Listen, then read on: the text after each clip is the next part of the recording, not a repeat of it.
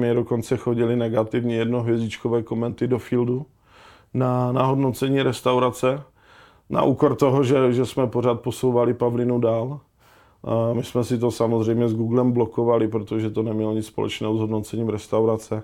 Ale já Pavlinu, mě se Pavlina líbila, já jsem s Pavlinou absolutně neměl žádný problém. Prostě jsem se uh, vytočil tenkrát na, na stavbě, protože začala rekonstrukce vlastně nové, nové restaurace a ten den uh, jsem se tam hodně uh, vytočil. To jsem měl vlastně takový výbuch. A jen, jenom jsem se zadýchal a už to, už to jelo. Přijel jsem domů, nebylo mi dobře. Takže žena zavolala vlastně rychlou, ale oni mě potom večer ještě znovu propustili domů.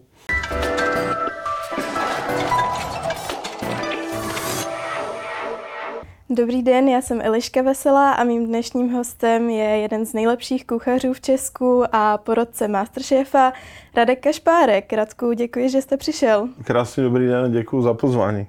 Eh, v televizi aktuálně běží nová řada Masterchefa. Koukáte se? Uh, upřímně uh, stihnu vždycky tak možná konec, anebo z toho, z toho dílu vlastně vůbec nic, protože uh, se teď věnuju dalším věcem a, a večer se vracím pozdě domů. Ale děti si to občas pustí na voju, takže u nás doma samozřejmě Masterchef svým způsobem jde. A co vy vlastně dokážete už během těch castingů nějak odhadnout, kdo bude tím favoritem? Já myslím, že za těch pět let, co to vlastně děláme, tak uh, už člověk uh, ví přesně, jak ten soutěžící funguje, uh, co v něm je a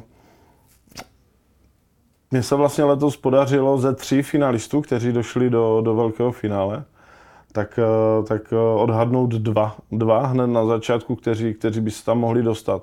Takže dokážu, dokážu vlastně už v těch castingových dílech vypozorovat eh, na soutěžících, kdo, kdo má talent, kdo jak funguje, vlastně kdo jak zvládá eh, to napětí a ten stres a ten neskutečný tlak. A je to, je to zábavné to sledovat, jak ti soutěžíci potom vlastně během té celé, celé té, té soutěže eh, jdou, jdou nahoru a zvedají se taky i díky našim, našim vlastně radám. A jak to máte letos? Kolik favoritů máte? Uh, dva, tři kousky tam určitě najdu. Uh, jsou, jsou hodně talentovaní, ti lidi, uh, nebo ti, kucha, ti soutěžící, o kterých mluvím. Ale co bych vyzvihl na letošní řadě, tak je vlastně to, jak, jak soutěžící k sobě, k sobě přistupovali a jak se k sobě chovali. Z těch eh, pěti řád jsem eh, v žádné řadě nebylo nějaké vyloženě velké napětí, že by se, že by se to tam nějak rozhádalo. Ale tahle ta řada mi strašně sedla lidsky, protože opravdu tahli za jeden pro vás. Tam eh, nebylo, nebylo rozpoznat, jestli si náhodou závidí, nebo jestli mezi sebou mají nějaké rozbroje. A, a bylo to vlastně dané i tím, že vždycky, když skončil ten, ten díl, tak e, měli ti soutěžící svůj takový hromadný, vlastně hromadný pokřik. Takže opravdu tahli za jeden pro vás a to se mi na tom líbilo, že to bylo hodně sympatický. Je to i dané tím, že letošní řada je výjimečná, že se nehraje jenom o 1 milion korun a hraje se o 2,5 milionu korun. A i přesto to ti soutěžící prostě že je to nerozhodilo a tahli za jeden pro vás. Nevím. Možná tomu tak není, jenom to tak vypadalo, ale fungovali skvěle. Když se tak ohlednete zpětně do těch uplynulých řad, tak která podle vás byla taková nejvíce rivalitní? Nejvíce rivalitní, i když to možná nebylo znát, tak vlastně tak eh, to byla řada, kde, kde vlastně byla vítězka, vítězkou Masterchef byla Kristýnka. Myslím si, že to byla hned ta první řada. No byla ale spíš taková zdravá rivalita, nebylo to vyloženě, že by si, že by si jeli prostě po vlasech, ale tam jsem vypozoroval některé, některé skupinky, které prostě k sobě úplně nejbliž neměli, to jsem řekl hodně tak jako kulantně a trošku jsem se teď z té otázky vylhal. Nebylo tam v žádné řadě vyloženě nebylo, že, že bychom to tam nějak museli krotit a uklidňovat emoce. Vy už moderujete několik řad. Letos se podle mě strhla taková kritika na to, že se hlásí spíše poloprofesionálové. Co si o tom myslíte? Uh, to jsem nějak nezaregistroval, poloprofesionálové. Do soutěže se můžou přihlásit maxima, max, pouze, pouze vlastně uh, amatérští kuchaři. Tam jsou striktně dané pravidla a, a určitě, určitě není, není pravda, že, že by tam některý ze soutěžící byl vyloženě kuchař, nebo samozřejmě je to, je to kuchařská soutěž, tak pokud člověk měl zkušenost eh, za barem nebo z kavárny, to nemá společného nic s vařením, to je v pořádku. Ale rozhodně ani v jedné řadě nikdy nebyl soutěžící, který vlastně se, já nevím, rok, dva věnoval vyloženě profesně kuchařině. Takže je to opravdu soutěž o, o amatérech. Vy jste zmiňoval ta pravidla, tak uh, jaké předpoklady by měl mít ten adept, co se chce do té kuchařské show přihlásit? Měl by mít pokoru, musel by, má zůstat správně nohama při zemi, protože opravdu člověk, který pak vyhraje vlastně ten, ten titul, tak kolem něho se strne takový mediální boom, že, že se jednoduše mu z toho může zamotat hlava a nemusí to ustat. Takže by měl být vlastně psychicky odolný, měl by být hodně silný, ale jak říkám, uh, pokud to chce dotáhnout dál, tak eh, pořád zůstat nohama při zemi a posouvat se dál a dál. No a taky hlavně měl by umět vařit, že jo, to je, to je asi ta nejzákladnější věc. Měl by umět nějaké techniky během vaření vlastně a měl by je používat a, a celkově, celkově ten vítěz vlastně té soutěže Masterchef Česko by měl na toho diváka působit jakoby příjemně po lidské stránce. Takže asi takové, takové uh, charakteristické rysy by měl mít uh, vítěz soutěže Masterchef Česko. Když si vzpomenu třeba na Romana, ano. Uh, tak toho by vlastně na toho vítěze vůbec nikdo netypoval. Jak je možné, že vyhrál? Roman byl strašně sympatiák hned od začátku. Od prvního, od vlastně od, od castingu, od prvního díle, od prvního dílu já jsem měl z toho kluka neskutečnou radost. Prostě on to měl tak zdravě na párku. My jsme, až někdy jsme si z toho dělali trošku srandu. Ale Roman vlastně v půlce, v půlce té řady prošel, já nevím, co se v něm stalo, co se v něm odehrálo, ale prošel prostě nějakou proměnou a, a normálně cokoliv prostě uvařil, tak bylo skvělý. Ale ještě o to víc zaražející bylo, že vlastně Roman to jídlo třeba zvařil poprvé. On se vždycky před nás eh, postavil, odprezentoval nám to jídlo a, a úplně s úsměvem řekl, že vůbec neví, co to bylo za, so, za surovinu, že to viděl poprvé, nebo že to jídlo vařil poprvé. To vždycky Roman měl, že to vařím poprvé. Ale od té půlky soutěže až k finále vždycky to jídlo bylo skvělé, takže nevím, kde, kde, kde to v sobě chlapec vzal. V té stejné řadě byla právě i již zmiňovaná Pavlína, mm-hmm. okolo které se strhlo strašné halo. Jak se to vnímal, tu kritiku na její osobu? Uh, asi teď mě napadá slovo bláznivě. Bláznivě, to bylo, to bylo úplně šílené, co se vlastně strhlo. Uh, to, že, že samozřejmě i my jsme nezůstali ušetření od různých uh, zpráv a podobně. My dokonce chodili negativní jednohvězdičkové komenty do fieldu na, na hodnocení restaurace, na úkor toho, že, že jsme pořád posouvali Pavlinu dál. A my jsme si to samozřejmě s Googlem blokovali, protože to nemělo nic společného s hodnocením restaurace. Ale já Pavlinu, mě se Pavlina líbila, já jsem s Pavlinou absolutně neměl žádný problém, protože kdo se přihlásí do soutěže? Do soutěže se přihlásí člověk, který chce jednoduše vyhrát.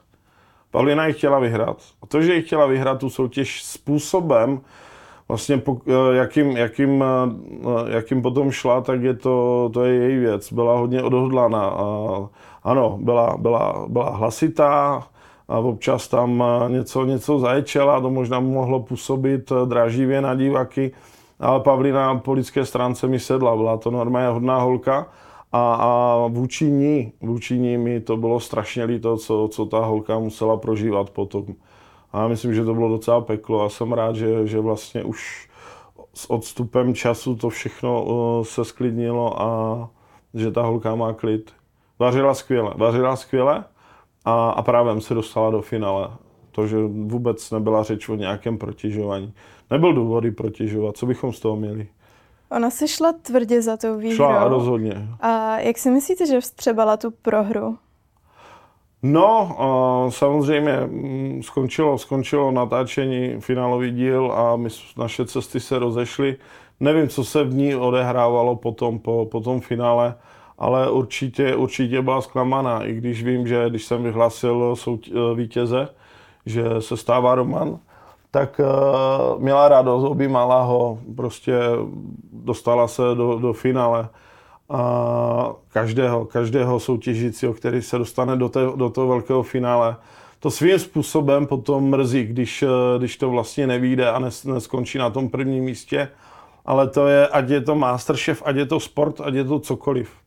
Takže určité zklamání si myslím, že v ní bylo ale teď mi fandím, vydávám mi často vlastně ve víkendové snídaní s novou, kde vypadá dobře, spokojeně a takhle to má být a já jsem za to rád, že ta holka je šťastná. A když se tak ohlednete těmi ročníky uplynulými, možná nám to nebudete chtít prozradit, ale je někdo, kdo vám skutečně hodně přirostl k srdci? Uh, Roman Staša, Kristýnka Němčková. A ze soutěžících z první řady Ester. A já teď eh, strašně, strašně namáhám hlavu, abych na někoho nezapomněl. Spoustu soutěžících byli u mě, byli u mě vlastně eh, lidi, lidi i na, na stáži ve fieldu a konec konců z eh, minulé řady vlastně, kde byl vítěz Martin, tak tam byl soutěžící Milan, chlapec z dětského domova, kterému jsem přímo, když vlastně on vypadnul, tak jsem mu, než jsme se s ním rozloučili, tak jsem mu nabídl stáž v nové restauraci, kterou teď v listopadu budu otvírat. A já jsem se nedávno s Milanem bavil, já jsem si ho pozval do fieldu, povídali jsme si spolu a, a vlastně já jsem tu nabídku té stáže přehodnotil a nabídl jsem mu vyloženě pracovní poměr, že Milana vlastně zaměstnám v té nové restauraci.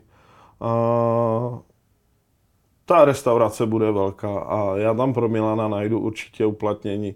Najdu mu tu pozici, která mu bude vyhovovat a on vlastně od nuly se začne pomalu zvedat. Ten kluk to má rád, ho to baví, je z dětského domova a prostě nemůže za to, že, že, že životní osud mu tu lajnu života dal tak, že neměl nikoho kolem sebe, který by mu vlastně pomohl, který by ho mohl namotivovat a který by mu třeba, který by ho, který by ho dotáhl k tomu, k tomu vaření. Takže já se nepasuju do nějaké role otce, ale spíš mentora a, a chci Milana prostě naučit pořádně vařit. A když teď přejdeme od Masterchefa trošku více k vám, tak eh, vy jste se nikdy netajil tím, že jste trpěl výbuchy v steku. Uh-huh. Uh, proběhlo to i při natáčení? Ne, ne, ne, ne, to už bylo v době, kdy, kdy jsem prošel nějakou, nějakou uh, změnou vlastně životní a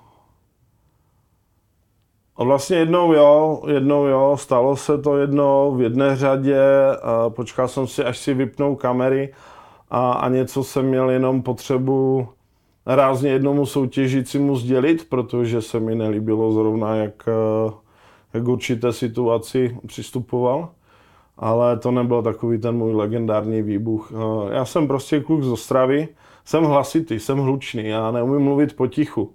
Takže já když trošku zdůrazním, tak eh, mi spoustu lidí pak říká, že začínám křičet a není to pravda. A že začnu křičet, tak to vypadá úplně jinak. Takže žádný výbuch emocí v, vlastně v řadě Masterchefa nebyl. To byl jen, jenom jeden ojedinělý případ a, a nebylo to to, co, co vlastně, eh, jak jsem se choval dřív. A co v práci? Já jsem někde četla, že hodně to odnášeli právě vaši podřízení. Bylo, bylo to, bylo to na začátku filmu. Na druhou stranu po roce a čtvrt jsme dostali hvězdu. Bylo to z toho důvodu, že já jsem těm kuchařům absolutně nic vlastně neodpustil. Žádnou maličkost, žádnou chybičku. Byl to na mě tlak, byl na mě tlak neskutečný a já jsem prostě chtěl po těch lidech to stejný, aby dělali pod tlakem, aby dělali to nejlepší.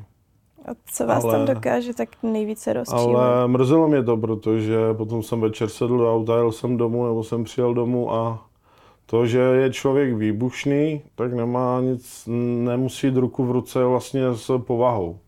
A já, mě to nebylo stejný. Mrzelo mě to. Na druhý den jsem třeba přišel, do kuchyně a sami kuchaři mi řekli, hele Ráďo, nebo šéfem jsme to včera posrali, jako uznáváme. A já jsem si jenom v duchu říkal, že no, mohl jsi to podat jinak. A teď, teď to takhle dělám, že si myslím, že dokážu dokážu v klidu, v klidu prostě uh, toho, toho dotyčného uh, trošičku rozebrat normálně, normálním vlastně tónem hlasu. Ale já nemám potřebu někoho rozebírat třeba z práci. Tam mám v práci tým lidí, kteří už je absolutně profesionální a, a fungují a ví moc dobře prostě, co, co, mají udělat, co mají udělat, co od nich očekávám a není důvod na ně zvyšovat hlas. Ano, něco jiného je, když budeme teď otvírat nový podnik, tam budu mít vlastně pod sebou 25 kuchařů a jsou to úplně noví lidi. Neznají mě nebo znají mě, ale nikdy pode mnou nedělali. Já neznám vlastně, jak oni dokážou fungovat. Restaurace bude mít 200 míst a opět to bude tlak. Ale já už vím teď, že vlastně nebudou výbuchy. Budu jenom v klidu. A když bude problém, tak v klidu si sednu s tím daným a, a dokážem to vyřešit. Najdeme prostě řešení, aby se to víckrát neopakovalo. A to je věc, co dělám teď a která mi kdysi chyběla. Nebo jsem to jednoduše neuměl. A díky některému člověku jsem se to naučil. Hmm, a co na to doma? Nosil jste si ten vztek z té práce i domů? A domů jsem přišel a nemluvil jsem. Doma, doma jsem se nestekal, ale jako viděli to, rodina to viděla, no, tak jako věděli, že teďka přijel vytočený z práce, no, tak asi. A dál už jsem to doma jakoby neventiloval. Doma jsem se snažil spoustu věcí vlastně neřešit. Vy jste sám říkal, že tyhle stavy zapříčinil ve velké míře i alkohol. Je podle vás běžné, že právě kuchaři mají větší sklon spadnout právě do toho alkoholismu? Kuchaři čišnici dělají vlastně v oboru gastronomie. A je to normální, že vlastně k tomu alkoholu je blízko.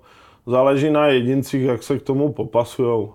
Není nic normálního, není nic výjimečného, že prostě kuchaři po, po té obědové špičce, kdy, kdy se nezastaví, kdy prostě vydává, já nevím, Bůh ví kolik desítek, stovek obědů, tak když to skončí, tak si prostě na, na objednají u číšníku vepředu pivo a oni jim donesou točený pivo do kuchyně.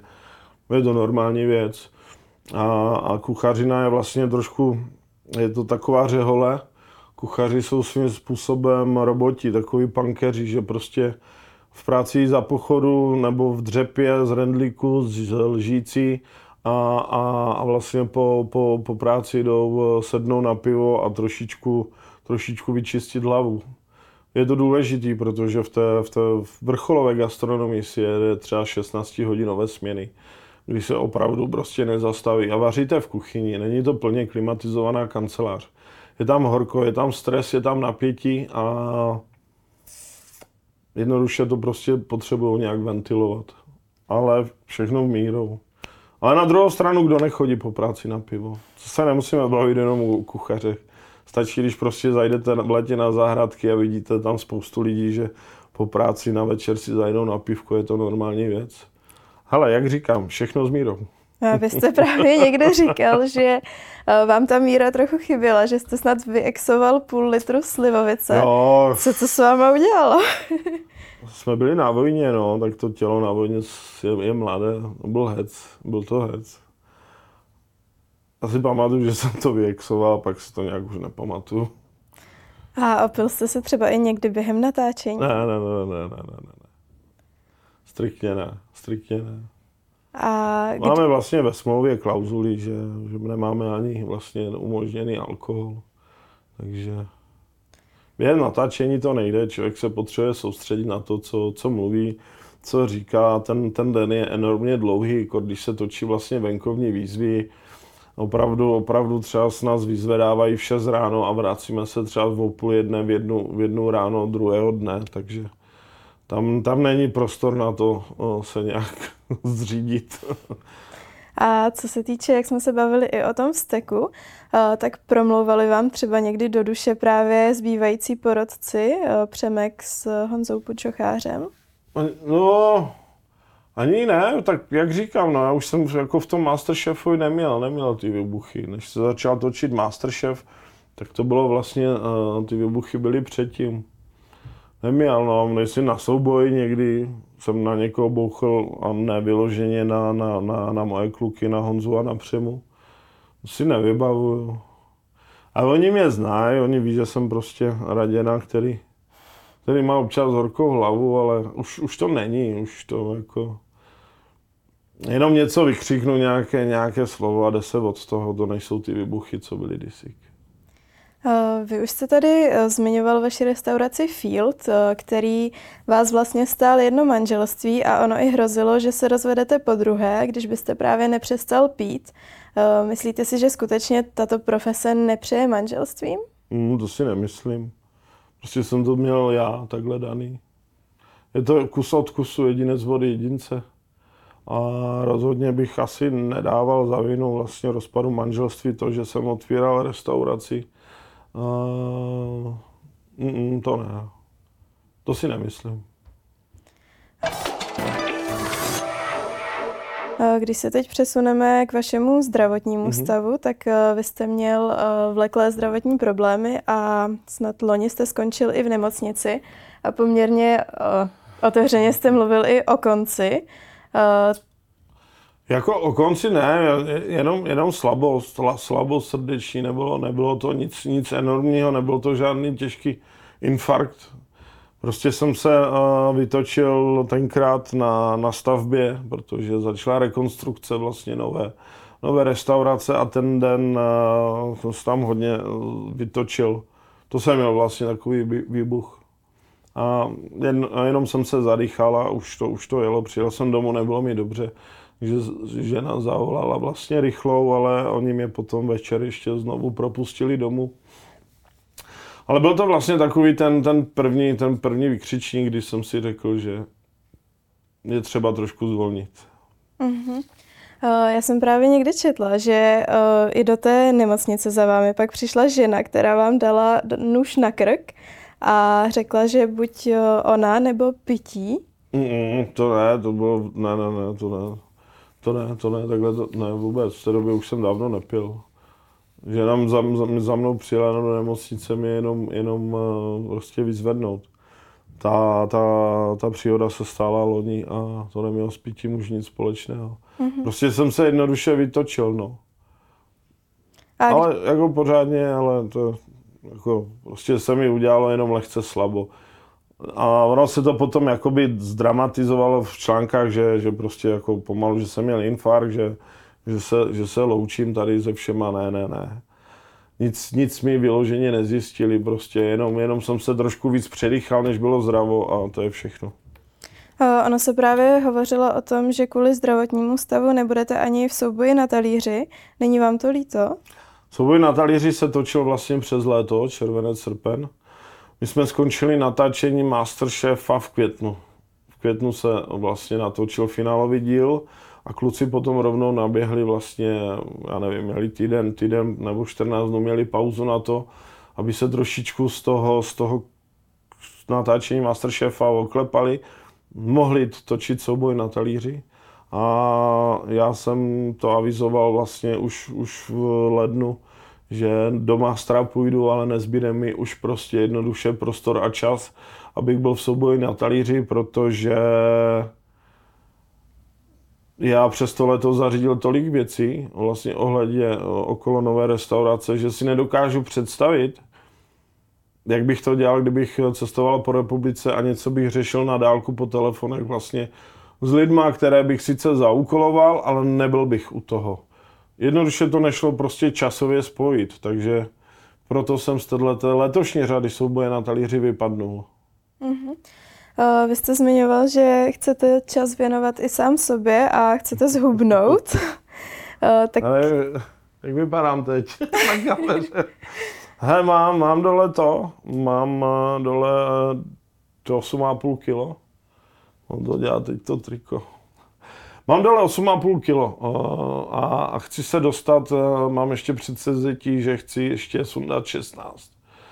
Ale vlastně cvičím, a, a ho tady propálím s Viktorem Šebákem, cvičím vlastně v, s ním, eh, on připravuje borce vlastně na, na OKTAGON, MMA zápasníky a cvičím pod jeho dohledem je super vlastně a ne, nepřepaluje mě vy, vyloženě prostě co pro začátek to moje tělo snese a opravdu, tak jo, já jsem hodně nabil, jo, takže ono zhodit 8,5 kg, zatím to ještě možná není vidět.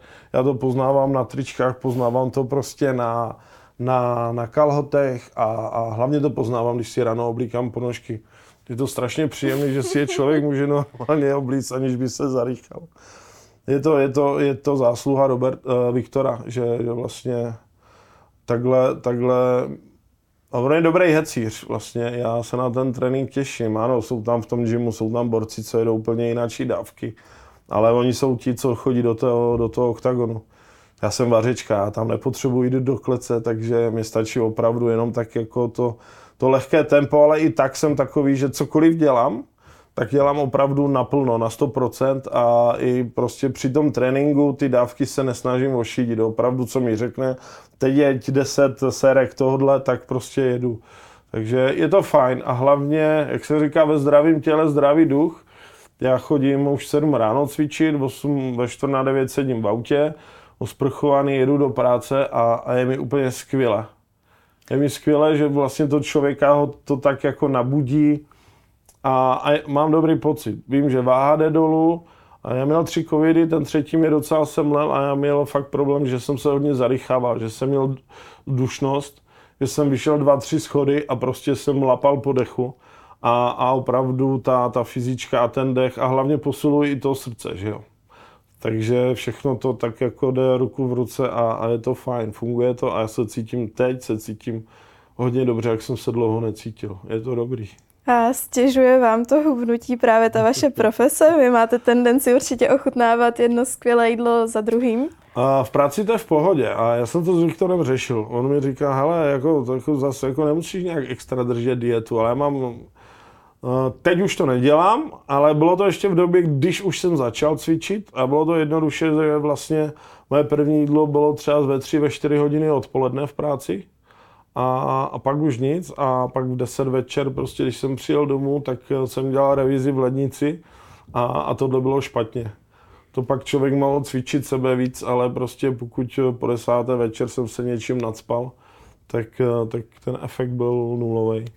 Takže teď si dávám jenom bacha, abych fakt opravdu třeba čtyřikrát, pětkrát za den něco, něco zakousil a, a hlavně se před spaním jakoby necpat. No všechno s mírou, takže ubral jsem trošku přílohy, pečivo.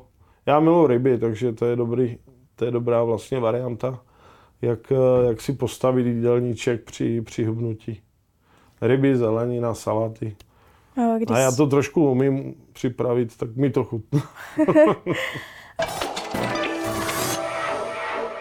Když se vrátíme eh, k té vaší práci, kariéře, vy jste vlastně jeden z kuchařů, který se může pišnit eh, Michelinskou hvězdou. Eh, jak je to vlastně udržet si tu laťku? Je to těžké? Se vlastně každý rok připravím na tu obhajobu, je to těžký.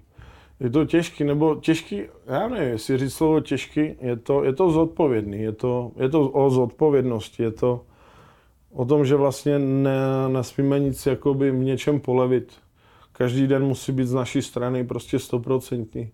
Ať z kuchyně, tak vlastně i servis. To, že máme Michelinskou hvězdu a 9 let, 8 let se nám daří obhajovat, je, je neskutečný, neskutečný úspěch. Ale myslím, že dva roky pracuji na tom, a nejenom já, a s celým týmem ve fieldu, abychom se posouvali dál to, co říkám, posouvali dál, neznamená, jako abychom dostali druhou hvězdu, ale posouvali dál, abychom byli lepší a lepší. A, a jestli potom přijde nějaké hodnocení, tak budeme jedině zase rádi. Tak budeme tak rádi, jak jsme byli rádi, když jsme vlastně po roce a čtvrt dostali tu hvězdu.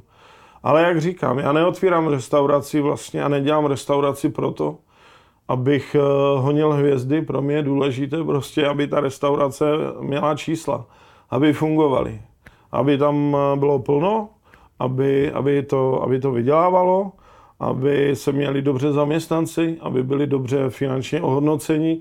A to je vlastně pro mě ta priorita, proč vlastně podnikám a taky důvod, proč otvíráme druhou, druhou vlastně restauraci.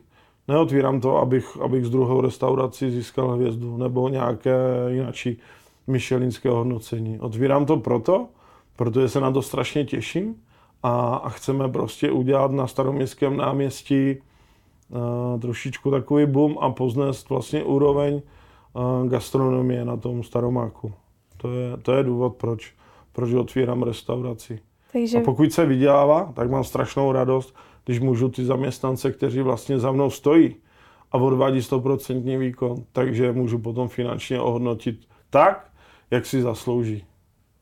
Takže vyloženě, když byste náhodou o tu hvězdu při, přišel, tak byste to nebral jako své osobní selhání? To ne, to neříkám. To samozřejmě bych šel nejdřív sám za sebou, protože jsem já ten kapitán na té lodi.